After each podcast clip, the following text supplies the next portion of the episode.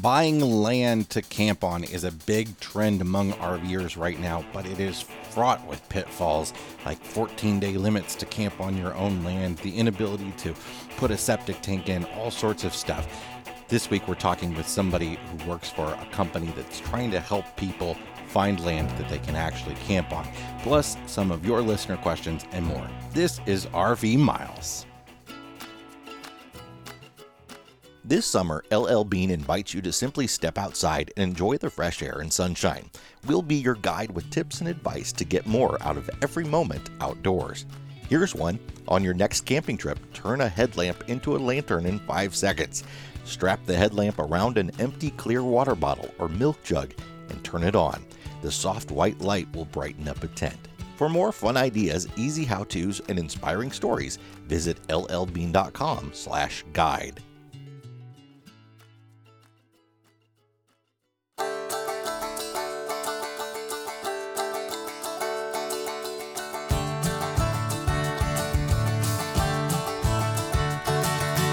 Welcome to episode 245 of RV Miles. I'm Jason. And I'm Abby, and we are two full time travelers who have been crisscrossing North America on one epic road trip since 2016 with our children. I want to make sure and get that in there because a lot of people have been very concerned that I have not knowingly or maliciously been omitting Jack, Ethan, and Henry from this intro. So, I heard you. Thank you for caring about the kids, and I am trying to be more mindful of that. Here at RV Miles, we talk about all things RV and outdoors, including industry news, travel destinations, our national parks, and a whole lot more. We're uh, we're coming to you again from the Quad Cities area, Western Illinois, Eastern Iowa, my hometown. Uh, we're at a wonderful campground right along the Mississippi River. That's absolutely uh, gorgeous views. All these blooming uh, lily pads out there. Yes. Love it. Can we talk about the sunsets that we get Oh, at wow. this this campground's sunsets as the sun comes down over the Mississippi River? Over the Mississippi River is just breathtaking. Love it. So uh, we're here for a little bit more, then we're heading back to Kansas City, and Yep. then we're hitting the road uh, west, west, west, west. Yes, and then we may be coming right back. We might be coming back. We- it's, it's all a mess. we don't know yet. We really won't know anything for anyone who's been following along. We'll just give a quick little update. You know that we are uh, getting Henry some extra special care right now with some of um, pediatric children's hospitals, and it looks like some things he needs to be done can only full circle be done at Lurie Children's in Chicago. So we are going to be going up there at the end of the month to a place we know very, very well. And we will learn more once we get up there, and that will determine uh, what September looks like for us. yes. we'll find out at the end of August what September is going to look like. I think regardless, we're getting back on the road, and you're flying for for Yeah, appointments, and I- if if need be. I actually think it might be cheaper for Henry and I to fly into Chicago for us and to just stay there. for that Yeah. well then for us to drive back from you know the west Yeah. with the Oh, yeah. RV Oh, and yeah. yeah, I Yeah. think and then try to find a place because there are places to camp in Chicago they're all booked or you know the ones that aren't are a good hour and a half from city center that makes that That's just makes no sense makes no sense so that's kind of where we're at right now it's an ever evolving story we shall soon see what we're going to be doing for the fall All right. Well, we have some questions from the Facebook group. Uh, we always like to say the Facebook group is just one of the greatest places to get RV information. Uh, we try to keep the the the the challenging people out of it. I'll put it that way, and try to keep it a place where there's love and happiness and nice people. Yeah. Uh, the so the first question is uh, from Carla, and it's about recycling. How do you recycle on the road? Throwing everything into a dumpster is breaking my heart, but I don't want to attract pests by accumulating it in the trailer. Uh, we've we've talked about this a few times in the past. Some campgrounds that we've been happy with have had really good recycling, Yeah. but then others where it's like uh, they've got two dumpsters. One is blue for recycling, and one is green for trash, and people can't People, people they- don't even know that one's for recycling, especially when it's dark, or they just willingly don't care and they just throw their trash in. So the last one we were at on the Iowa side uh, had not only did they have like the dumpster bin, but then they had it broken down by plastic, glass, cardboard, really clear cut. Another thing that we recommend and see if you can find in an area is that some will have these giant recycling centers that you can go to. I know you said you don't want to keep things inside. Some people keep things in the back of their truck. Um, you know, just down the street from the last campground we were at, there was a huge cardboard recycling center. And so, as y'all know, we went to IKEA and we accumulated some cardboard. So we kind of just let all that kind of gather up in the back of the truck. We were able to take it down the street and recycle it there. So there is a way to do that. You know, one of the ways you can also not attract pests or or if you're concerned about with your recycling is just to make sure that you rinse everything out really really well. You need to do that anyway for the recycling, but that's kind of one way that you can keep, you know, things that had food and stuff in them that you want to recycle. Just try to wipe that out and and and wipe it out as best just try to wipe all that out or rinse it out as best you can, and that will also help. Um, There's um, a, a, growing feeling among a lot of people that recycling is less and less worth it um, because they're Yeah. hearing these stories about stuff not getting recycled. About 90% of what you're putting into recycling is not getting recycled. And unfortunately, there is a big level of that happening. But I just want to say, though, that that is really plastics where that is happening. And it is still so worth it to recycle cardboard, paper, glass, aluminum cans, any sort of metal, all of that stuff has really high rates of recycling.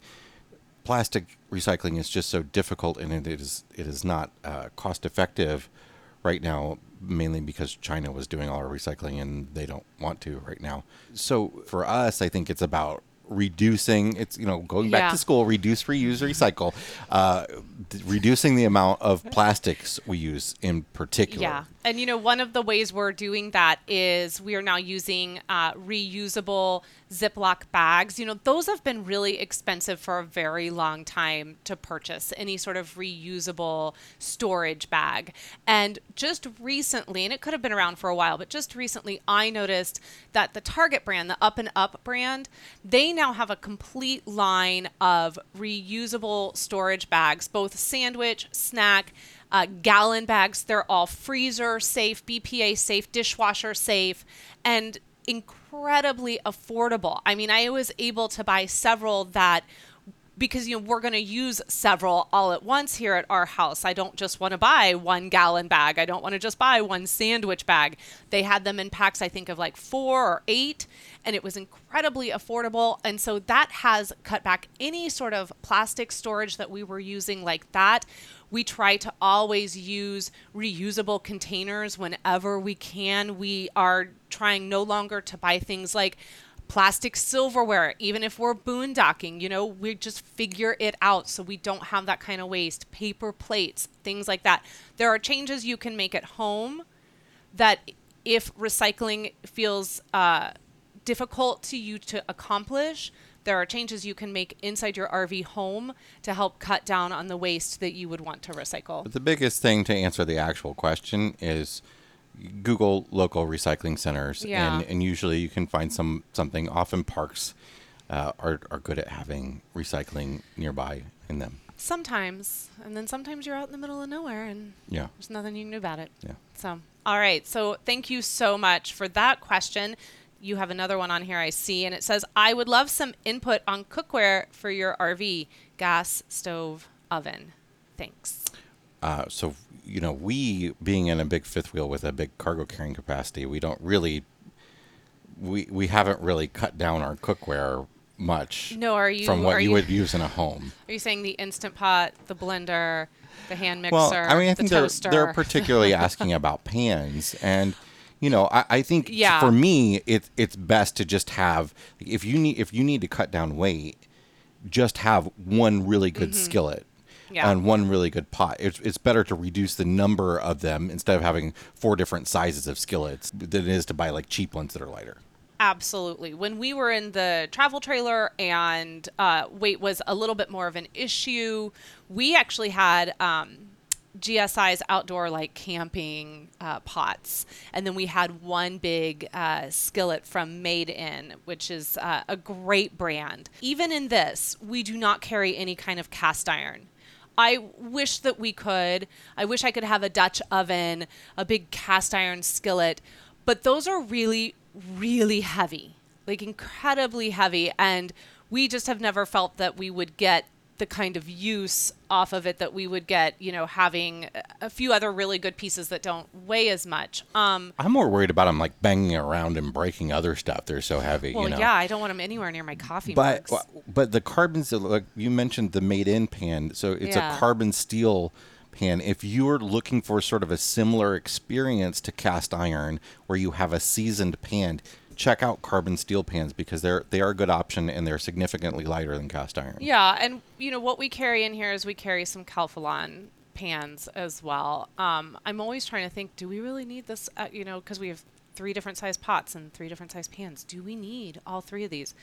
Amazingly, we do end up using all of them Yeah, I mean, we, we regularly. could cut down on them, but we don't feel like oh, I don't think we need to. No, we would. f- I would rather find the weight somewhere else to lose if, Yeah. to keep those. But you know, I think it really is about knowing what kind of uh, cook you're going to want to be in the RV. Obviously, you know something like a Blackstone really cuts down uh, for us on pot and pan usage. There's so much we can do with that griddle, but it's also heavy. You know, do you want to cook outside more? When it comes to your, you know, oven and comes to the propane oven and the propane stove, uh, not all propane ovens and stoves are created equal in the RV. So again, if you're looking to want to do a lot of baking, that for us is a bit of a challenge. Yeah, and you definitely don't really want to carry like glass or Pyrex ware No, that I- you would put in the oven. That's, we carry silicone. Yeah. Um, Silicone is a great option for that. It's Yeah. Very, very light. Yes, and it's also pliable, so if it knocks into one of my coffee mugs, it's Mm-hmm. not going to break it. Um, The instant pot is a is a great solution for m- multiple things, and using it like a crock pot when it's lighter than a crock pot because a crock pot is ceramic. you will have to pry that out of my cold RVing hands before I let go of the instant pot here in this house. It Yeah. is s- the multi-purpose function of an instant pot for us and for our cooking needs is just unmatched on anything else I use in the house. It really reduces the amount of dishes used because you can you can fry something in it and then turn that into soup without a different pan or a, Well- a stew or whatever. if we're boondocking too, and I've used it because we we could use it if depending on the kind of solar we were pulling in, I actually will then take the pot and I will turn that into the water in which I wash dishes out of. So then it becomes like my little tub inside the sink to help cut down on the amount of water I'm using. And Nice. so I, you know, I just, it's got, I love it. I can't talk enough about it. I love it so much. So hopefully that answered the question. Uh, the next one we have here, our last one is what does it mean when someone says there are air pockets in the trailer siding? So if you're seeing um, little bubbles or big bubbles bubbling in uh, a fiberglass sided trailer, so you're not going to see this in aluminum sided trailers that look like they have flat siding, right? These are the flat sided fiberglass trailers or motorhomes. That is called delamination. And what that means is the fiberglass layer is no longer glued at that point to the backing material behind it. The backing material might be wood, it might be Azdel, but the glue is separating, or maybe never no glue ever actually made it on that spot. Uh, but they're usually pretty good about getting it. But the glue is delaminating. They call it delamination, and that can be caused by lots of things. It can just be caused by age, uh, heat, exposure to the sun. It can also be caused by water damage. So that's the thing you really want to be concerned about. That it isn't caused by water damage or it isn't causing water damage. It might be opening up a seam that uh, is allowing water in. So uh, you don't have to entirely avoid small bits of delamination. They're not the worst problem in the world as long as they're not caused by water. So if you're shopping for an RV or if you have it happening to your RV, it, it's fixable. Big versions of it are are really expensive to fix. So if it's happening, uh, get it looked at right away. All right. There you go. So, thank you for asking those questions. If you have questions that you would like to share, and it doesn't necessarily have to be questions you're looking for Jason and, and I to answer, because, you know, we're very open. We don't know everything. We're still learning. Uh, the best place to ask a question is over at the RV Miles Facebook group. There's 12,000 people in there who would really love to be able to assist you if they can. All right, let's take a break. And when we come back, we're going to talk with the folks at Tennessee Land and Lakes about buying land for camping on. Can't wait. We'll be right back. It's time for a new RV mattress. Abby and I have been testing out the Wanderlust mattress from RVMattress.com by Brooklyn Bedding, and we couldn't be happier.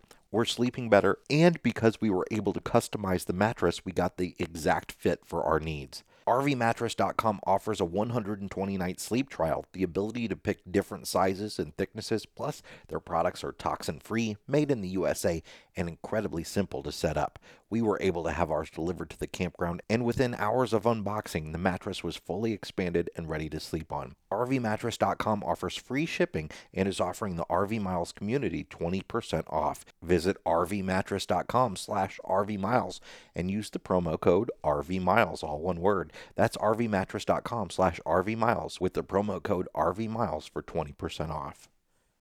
There are many, many pitfalls when it comes to figuring out where to camp on your own land. And there's a company out there, uh, actually, a group of several companies out there that have developments in different states that help RVers cut through all that sort of red tape. And today we're talking with Tom Spychalski, who is who is from Tennessee Land and Lakes and and other businesses associated.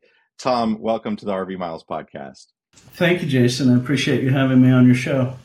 We're talking to you at sort of a fortuitous time for us because we're in the beginning process of of looking for some potential land uh, in different areas where we can park our RV on, uh, especially as full timers. We're moving about the country, and we always think that, well, you know, we have these touch points, these areas that we always come back to.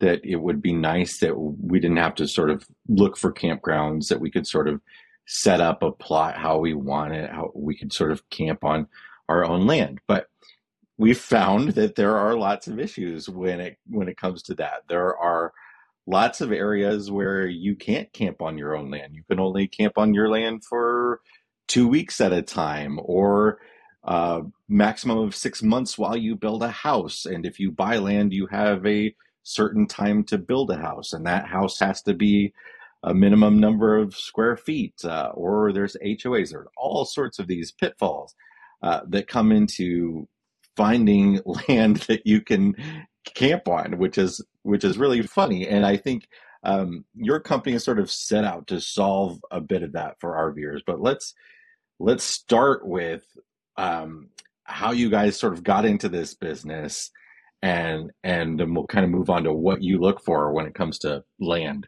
Okay, uh, the company that I represent, uh, we've been selling land for decades. Uh, you know, at least three decades, probably closer to four, and uh, that's been our bread and butter. But we realized that we we kept finding people calling us for for uh, land for RVs, and most of the properties that we were handling, that wasn't that wasn't possible to to have an RV on there. They were deed restricted the the local ordinances wouldn't allow it. There were you know there were manifold reasons why you why you wouldn't be able to put an RV on it. But we recognized, you know, what people were telling us is most people were getting into RVs so they could be out in nature and experience you know the the solitude and beauty of the woods. And most of the time they were spending their time on the phone trying to get into RV parks and uh, and then pulling into parking lots situations rather than than really communing with nature. So we recognized the demand. Then we set out to go find uh, the the properties where we could do something like that, big acreage that would allow RVs, and that was wasn't easy. I mean, there there are so many places that don't allow them. Finding the acreage, uh, finding the type of property you you, you want to uh, have an RV on, being in the right destination spot. Um, you know, there's a, there's a hundred considerations when you when you go about this. So we, we transitioned. We, we realized immediately when we started catering to RVers that their demand was far greater than we'd ever imagined, and um, now quite a bit of our business is devoted to that. So where where do you have properties right now that that people can look at? Well, t- Tennessee is the sweet spot for us um, for for a variety of reasons. One, it's centrally located in the U.S., so everyone, almost everyone in the U.S. can get to Tennessee within a day's drive. I think 80, 85 percent of the the U.S. is accessible to uh, to Tennessee in a single day's drive. It's got a nice highway that runs through the the middle of it, uh, easy access to the entire state it's got three distinct sections in it. You've got the Highlands, where you've got the Smoky Mountains. You've got the Midlands, where Nashville, Tennessee, and the beautiful countryside that surrounds that. And then you've got the Mississippi Valley on on the west side. It's loaded with lakes. The government there tends to be more hands off when it comes to development. So we've been able to find places in Tennessee that allow for RVers to be on big tracts of land and uh, it's just an unusual situation. The climate's great. There's zero percent state income tax, so people actually can will stay in their RV for long periods of time and uh, declare it as their residence, and, and you know their their retirement money goes a lot further when, when they're not paying uh, state income tax on it. And the, the weather's great. There's a lot there's a lot of great reasons Tennessee works for us on that level. But it's not as simple, right, as just picking a state and you know that that state's friendly um, because of its laws there's a lot of it's a lot more local than that at the city and county level right? Oh yeah yeah and and the considerations i mean you may find a, a big tract of land that will allow it and find out that the terrain is just prohibitive to having a, an rv or there are no utilities. We look for water utilities terrain that, that makes it accessible, privacy, um, nearby shopping, hospitals, all, all those considerations are important.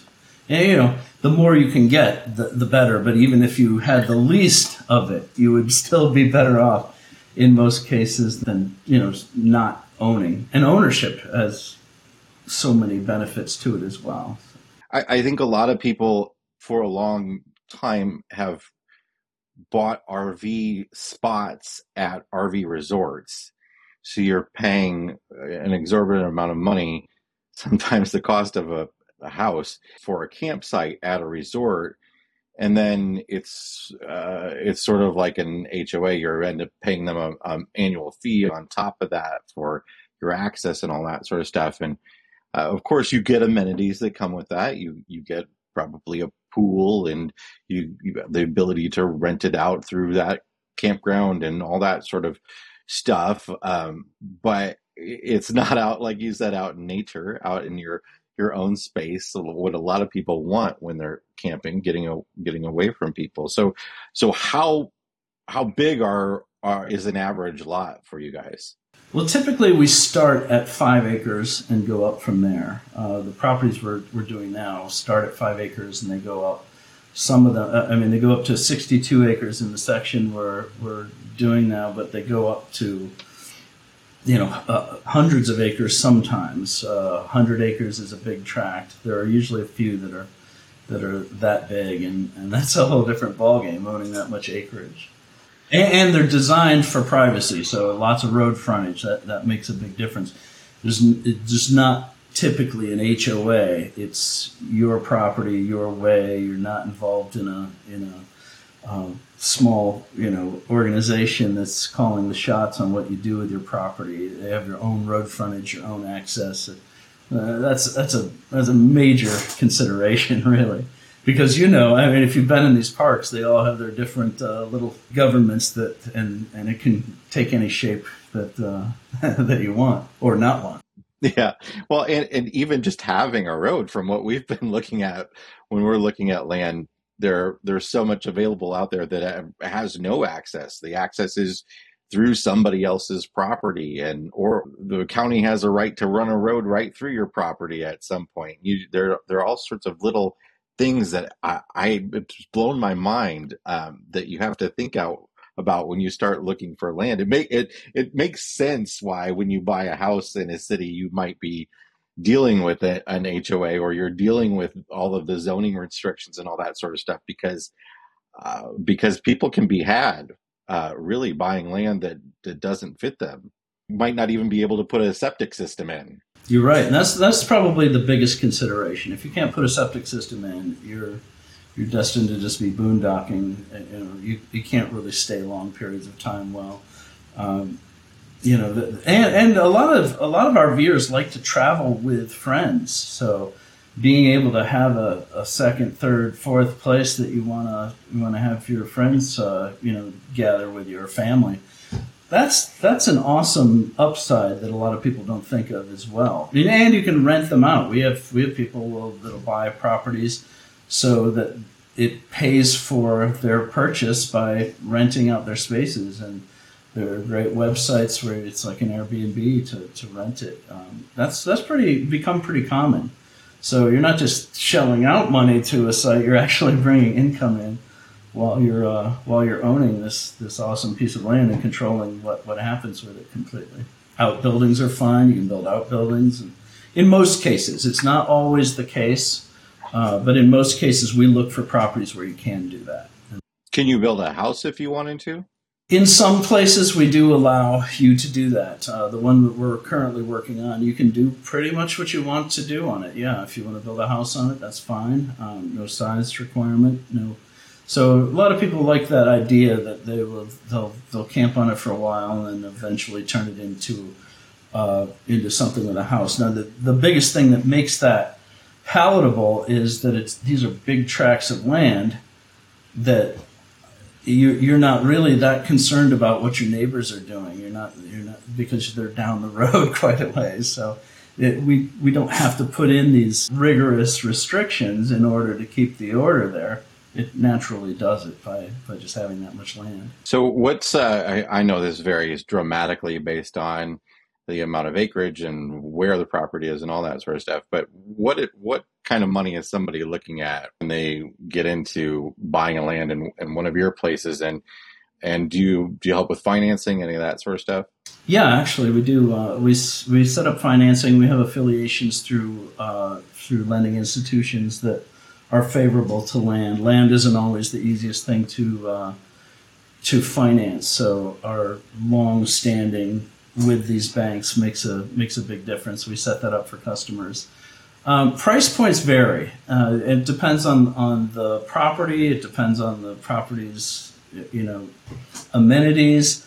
Um, typically, you're looking at starting around seventy and going up from there. In in if you were to get something as like what we're currently doing, that's going to be fairly close to Nashville, where real estate prices are higher. You get further out when we do projects that are further out, um, your costs may go down, but then your your development costs might go up, and like your septic and your well might cost more money in that case. So it, it depends, but if you if you're in the 70s and you amortize it over over years, you're you're typically paying somewhere around. Uh, it's often less than what you're paying in, in, for rent in, in camps. So that's that's one way to look at it. If you made a comparison, you're, you're paying less than you are in, in camps typically. You all have sort of a, a unique way of of selling land. You you sort of have these these uh, open house days, right? Tell us about that. Well, our one of the big there are three parts of our business that we before we develop a property, we look for three things. We look for a property that we can sell for below market prices for the acreage.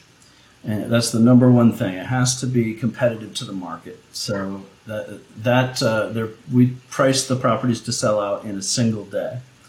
The second thing is that we want it to be in a destination spot or in the path of growth, and that's investors like that. They like something that's an emerging market that's or or that's a destination already that has some cachet to it that people people gravitate towards too. In the RV world, that's particularly important because you, you know, you've got your land, but you also want to go explore, and there are a million places you can explore around the area around here. Um, The third thing is it has to be something beautiful that you would want to stay on, that you you would want to hold on to for a long time, you know, bequeath to your to your heirs and that sort of thing. So those three things have to line up before we buy it. That's a that's a, that's a major. That is our core business model. So we've got them priced to sell in a single day. It's efficient for us to do that as well. Um, we have we, we sell it by invitation. We put the word out that it's that it's available. Uh, we have a limited number of properties available, and we book appointments to show those properties throughout a single day. And by the end of the day, we typically have all the properties sold. And it's a one-on-one experience with with your reps, so they can take you out and show you all the corners of the property, show you the maps, show you the different alternatives for for choices and of uh, of lots that you might be interested in, pricing, financing. They sit down, they go through the entire process with you, and even after the after the contract, they stay with you and and uh, you know everything that you need beyond that. So it's a, it's a it's a customer service. It, it, imagine it's like an auction in a way because it's being sold off in a single day, but there's no bidding, and everything is is transparent and and you know you're you're guided through the process completely. Uh, what's the process for somebody to uh, to find out about what you have coming up available and and be able to sort of join in on that? Well, typically what we do is we start advertising on it and we put out our, our uh, we have a web page that's dedicated to that particular product and, and or, or project and, and um, this one is going to be published soon. It's not quite up and uh, up and running though, but it's myrvland.land. That's that's uh, going to be the URL for this particular project that we're working on. And what what you can do is go to that. You can get on our mailing list. They'll alert you with an early notification, typically, that uh, something's coming up, whatever it is that we're handling at the time. And if it's you you can find out then if it's right for RVs. We don't exclusively do RV property, but um, we've got some really good RV inventory at the moment that's uh, that that you can get all the information beforehand. This if if if, uh, if the podcast airs before our advertising starts, it's a nice leg up to to get information early. But I, I want to be clear too. Like you you mentioned that uh, this is land that you could potentially have as your home base. This could be your your actual domicile. So I, I, that says to me that I can camp on this 365 days a year. Uh, I don't have to worry about anybody saying that I've got I can only be on it for six months at a time. Um, and all that sort of stuff. The roads are the plowed and that sort of stuff. Absolutely, yeah, yeah. It's your property, your way. You can you can stay as long as you'd like. Um, in this case, not all not all the, the the properties we handle have that. Some of them are restricted for uh, in, in, smaller ways, but uh, you know this one has pretty much. You can stay as long as you want. You can bring your friends. You can bring your family and uh, and really just you know let it all hang out. You you uh, fires are not prohibited. I, I, it would be the only thing that is prohibited are single wide trailers. Really, that would be the only thing that you can't do on these properties. Other than that, it's yours to, to do with. I can't I can't tell you how exceptional that is in the land world to find yeah. things in a mainstream area. You got to go out into the desert to find things like that. Typically, I, have noted that uh, that that's only in the far west, in the middle of nowhere, and the, the it'll often be listed as an hour from El Paso. so you're like, okay, well, you don't even have a name of the town. Okay. Which some people might want, and that could be great, but uh, you're, you're probably not going to have electricity out there. Tom, give us give us the information again where, where folks can find you. That's myrvland.land.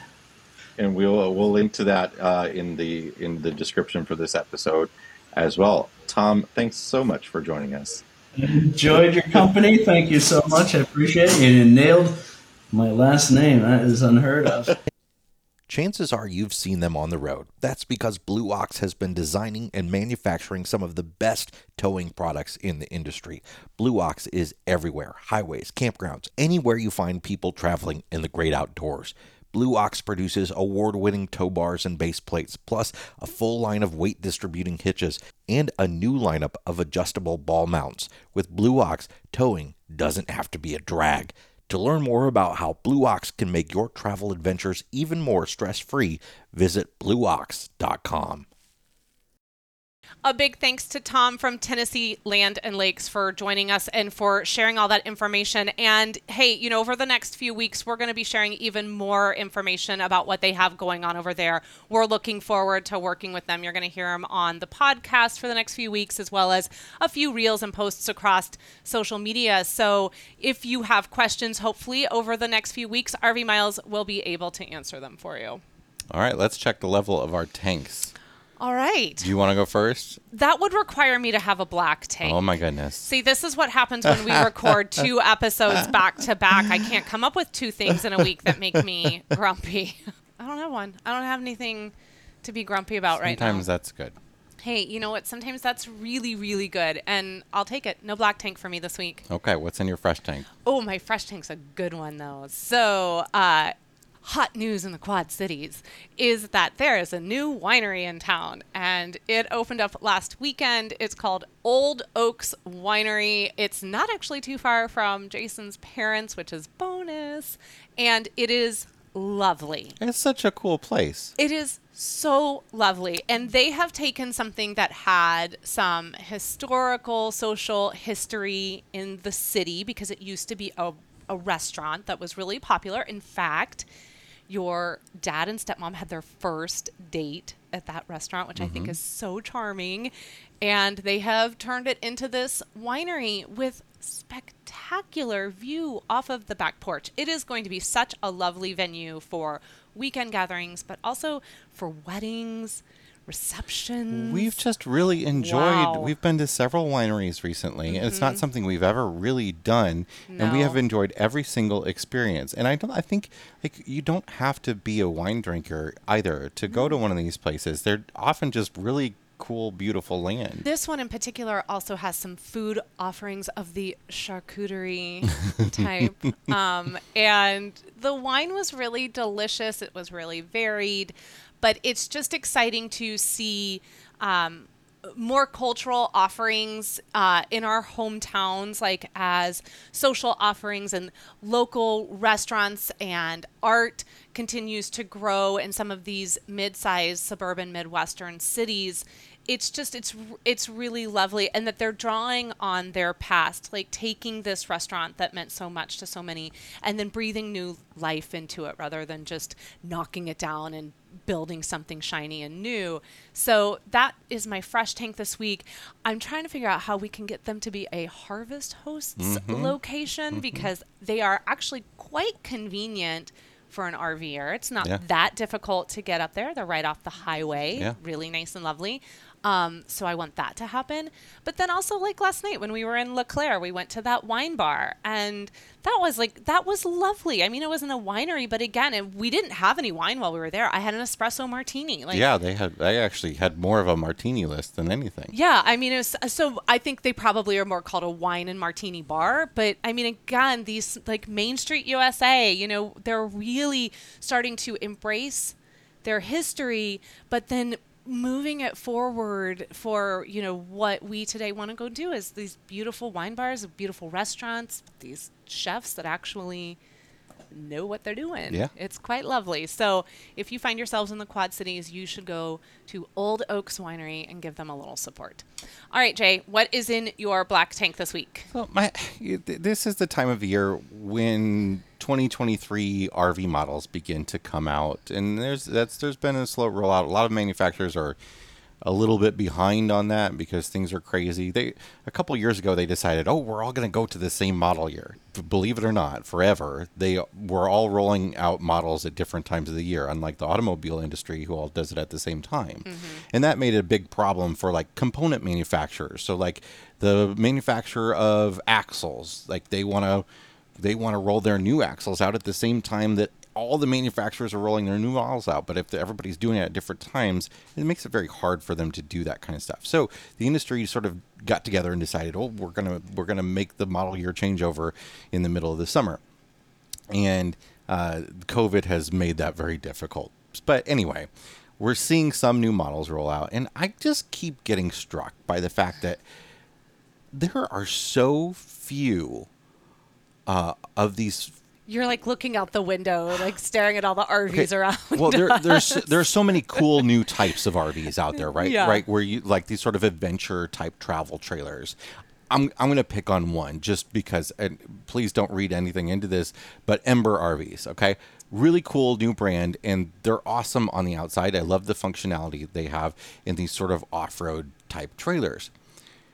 But when you look on the inside, it's just it's just meh. It's just it's like you know br- It's- Brownwood, same as every other RV out there. Well, it actually feels like I walked about 20 years back into I, the world and of I- I don't understand why, if you're buying one of these funky, cool off-road RVs, why doesn't the inside match that a little bit? I, there, there are a few good examples out there, like, um, uh, like the Winnebago Revel. I think does a good job of this, where there, it's like all the surfaces are are wipeable. You know, it's a Class B camper van, and it's like you could probably spray some of it out if you wanted to. The inside again matches the outside. It's a four x four off road adventure van. Uh, but then Winnebago's Hike, which is another one of these off road trailers, is the same sort of deal. It looks just kind of blah on the inside. The flip to that would be too the incredible continuous use of swoops and swirls and murals. And then you walk into on the outside of the RV and big you know cougars and animals coming at you. And then you walk inside and it's like this modern clean like farmhouse look or you know they it's it's almost like they can only handle either the interior or the exterior but they can't handle both Yeah. It- there's no there's no cohesiveness Yeah, I'm not saying that they need to be like I, people have different wants and different needs. Absolutely. But the outside should somewhat give you a clue to what the inside looks like, right?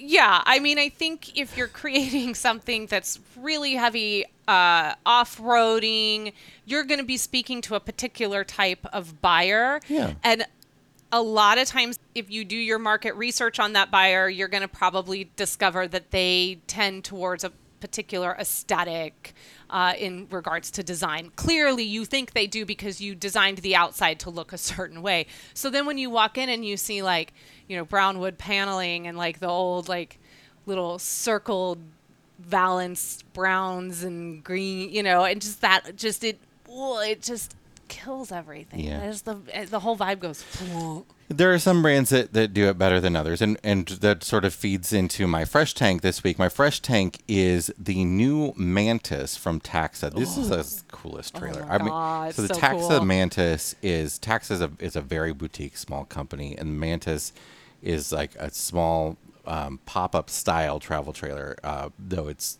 way more complicated than that. You can get a pop top where you can sleep on top, but it's it's really unique, interesting, like designed by a former NASA engineer trailer. And for a small sort of pop up style trailer, 56 grand is a lot to pay. so that is the trade off with stuff like this. But again, but here, the outside matches the inside, and they have some really awesome features and some new updates to the new Mantis this year. We have friends that used to live full time actually as a family of four in, with two dogs in a Mantis. They have since moved into a fifth wheel, but they're looking at the new Mantis and they're like, well, I don't know, maybe, we'll go back. Jason's looking at the new mantis I am. and it's like It- oh maybe we want to get and I'm like whoa it, it's a it's uh it's a cool little trailer, but some of the new features that they've put in, like flex space for you to be able to work, Yeah. uh, on your laptop or whatever, uh, a a bathroom setup that can be used inside or entirely moved outside, so you can set up a bathroom in a tent situation outside. just Convenient don't stuff do like it. that. Just don't do that in like South Dakota. where the winds are high. where the winds will whip away. um, it's a super cool rig. I need things to just be slightly different for us. Yeah, and we're- we would we're- so hardcore be in that. Yes, and maybe a family of four, not five, would be a little bit Well, easier. you know, Jack's out of here in like three years. I mean, so- there are only four sleeping spots in it, so there you go. Okay, great. um, we'll send Jack off to college, But and then I we'll know, get like, one. but we could do it just for you and I. We could get I one of those little no boundaries. Those are so cute. Like those little, just little two twin bed no boundaries for just you and I to go Yeah, on. and then in. we each get our own bed.